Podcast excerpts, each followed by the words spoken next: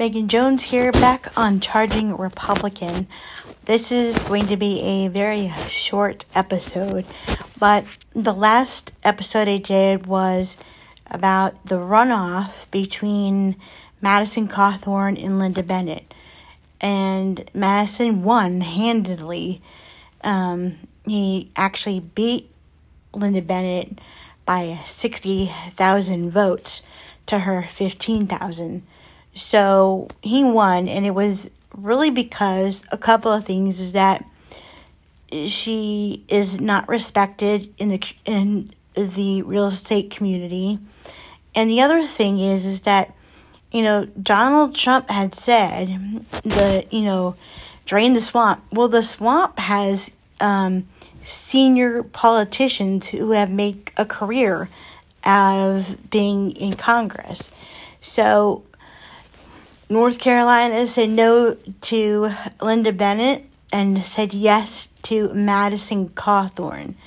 Now, Madison Cawthorn, November 3rd, is going to be running against the Democrat Morris Davis. So, we need him to win against this Democrat who's, I mean, he went to, he served his country, yeah, so, but the thing is, is that we need younger people who probably haven't, who haven't served his country. He wanted to, but, and he, um, was endorsed by uh, Mark Meadows to go to the Navy. But the thing is, is that this he was in an accident, so that prevented from him to going uh, into the service. So uh, Madison has now experienced adversity, and the reason why I'm voting for Madison is because of the same, and because um, I believe in the, what he in his beliefs. So. Uh, protect the you know the Second Amendment. Um, everyone has the right to speak and free speech.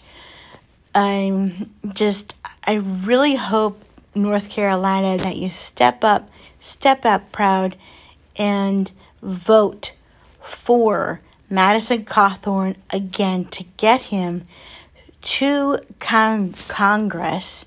Okay, thank you very much. Don't forget, vote for Madison Cawthorn November the 3rd.